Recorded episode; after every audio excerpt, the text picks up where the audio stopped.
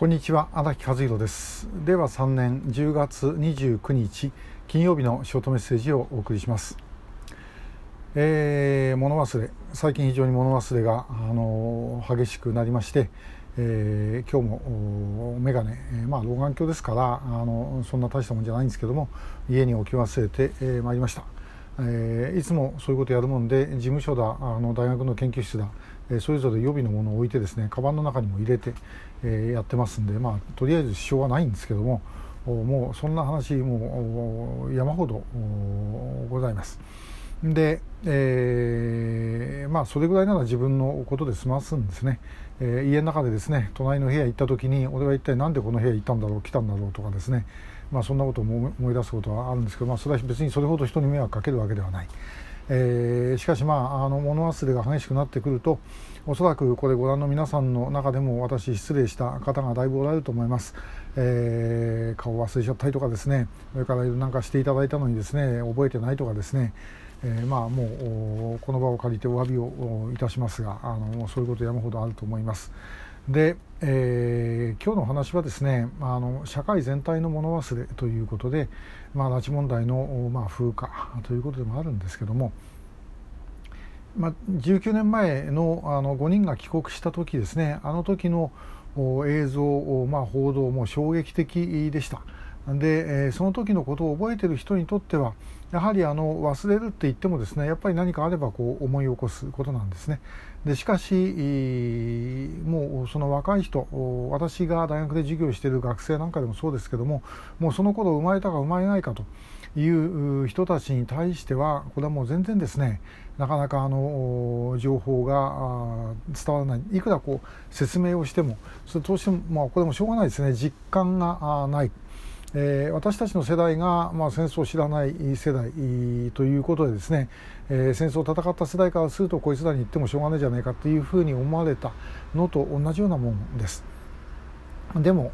この場合被害者まだ向こうにいるわけですから、えー、忘れるわけにはいかないで社会全体の記憶をですねどうやって、え、残していくかということなんですね。これはもうもうその残さなきゃいけないと思っている人間が努力をするしかありません、まあ、だからその署名活動も集会もですね、えー、こうやって、えー、YouTube で流したりとかもういろんなこともう口コミもですね、えー、そういうことも含めてやっていくしかないだろうというふうに私は思います。でこの間あの札幌であった21日のですねあのハイブリッド集会で、えー、北海商科大の水野俊平教授が、まあ、言ってございました。まあ、朝鮮半島の文化はやはり忘れない、えー、まあ、しつこい文化なんで、えー、こっちもですね負けずに忘れないようにしなきゃいけないということですねでもうずっと続けていかなければいけないということを言っておられました、まあ、本当にそうだと思います。で逆に言えば向こうからすればもう一刻も早くですね日本人が忘れてしまうことが必要だと、まあ、だからこそ日本の世論が怖いということも逆に裏返しにすればあるんだろうと思います。えー、北朝鮮の、まあ、ある、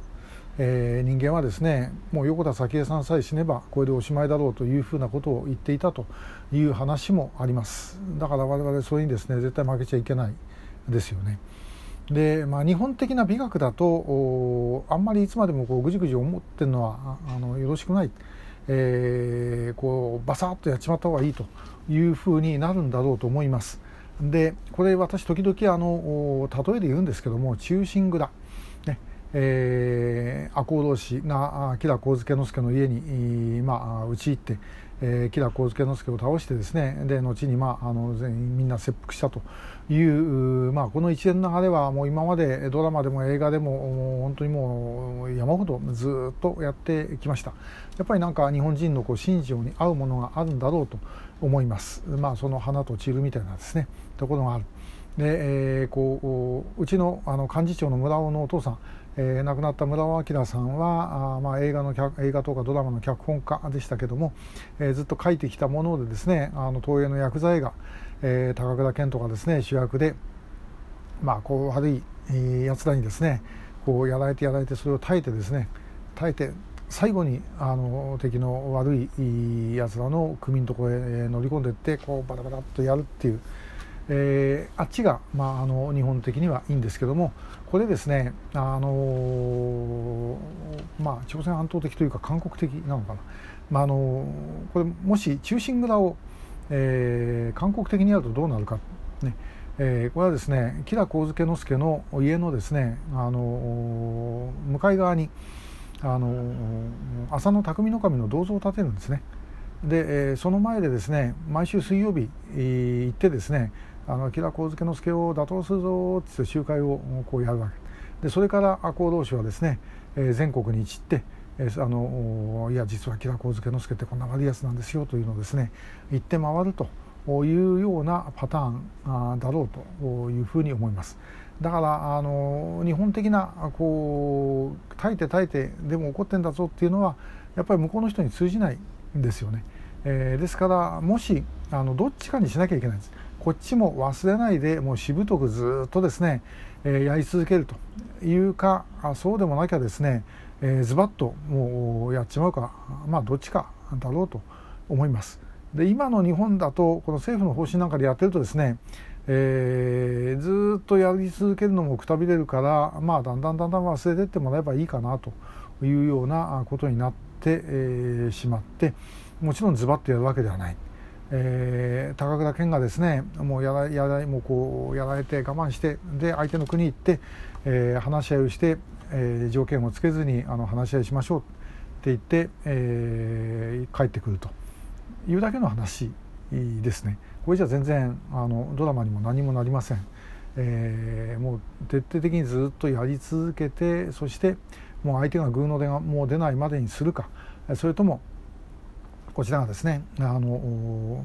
ズバッとやっちゃうかどっちかだろうと思います。で、えー、この間ずっともう15年ぐらいですか。松本京子さんの拉致認定以来一人の拉致認定もしてないんですね。これやっぱり認定が例えば進めば当然ですね世論は高まります。マスコミ報道せざるを得なくなる。なんだっていうことに当然なってくるわけですね。で日本政府としてはそれしたくないんです要は。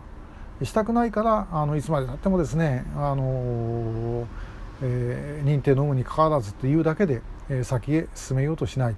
で認定できないんだったらできないでもうさまざまな形でやりようがあります。で政府が動いてこの人なしだとかいうようなことをですね、えー、表にどんどん出してでこの事件はこうなんだと、まあ、せめて例えばもうその認定している人たちのことをですねこの人たちはここでこういうふうにやられたんですよ、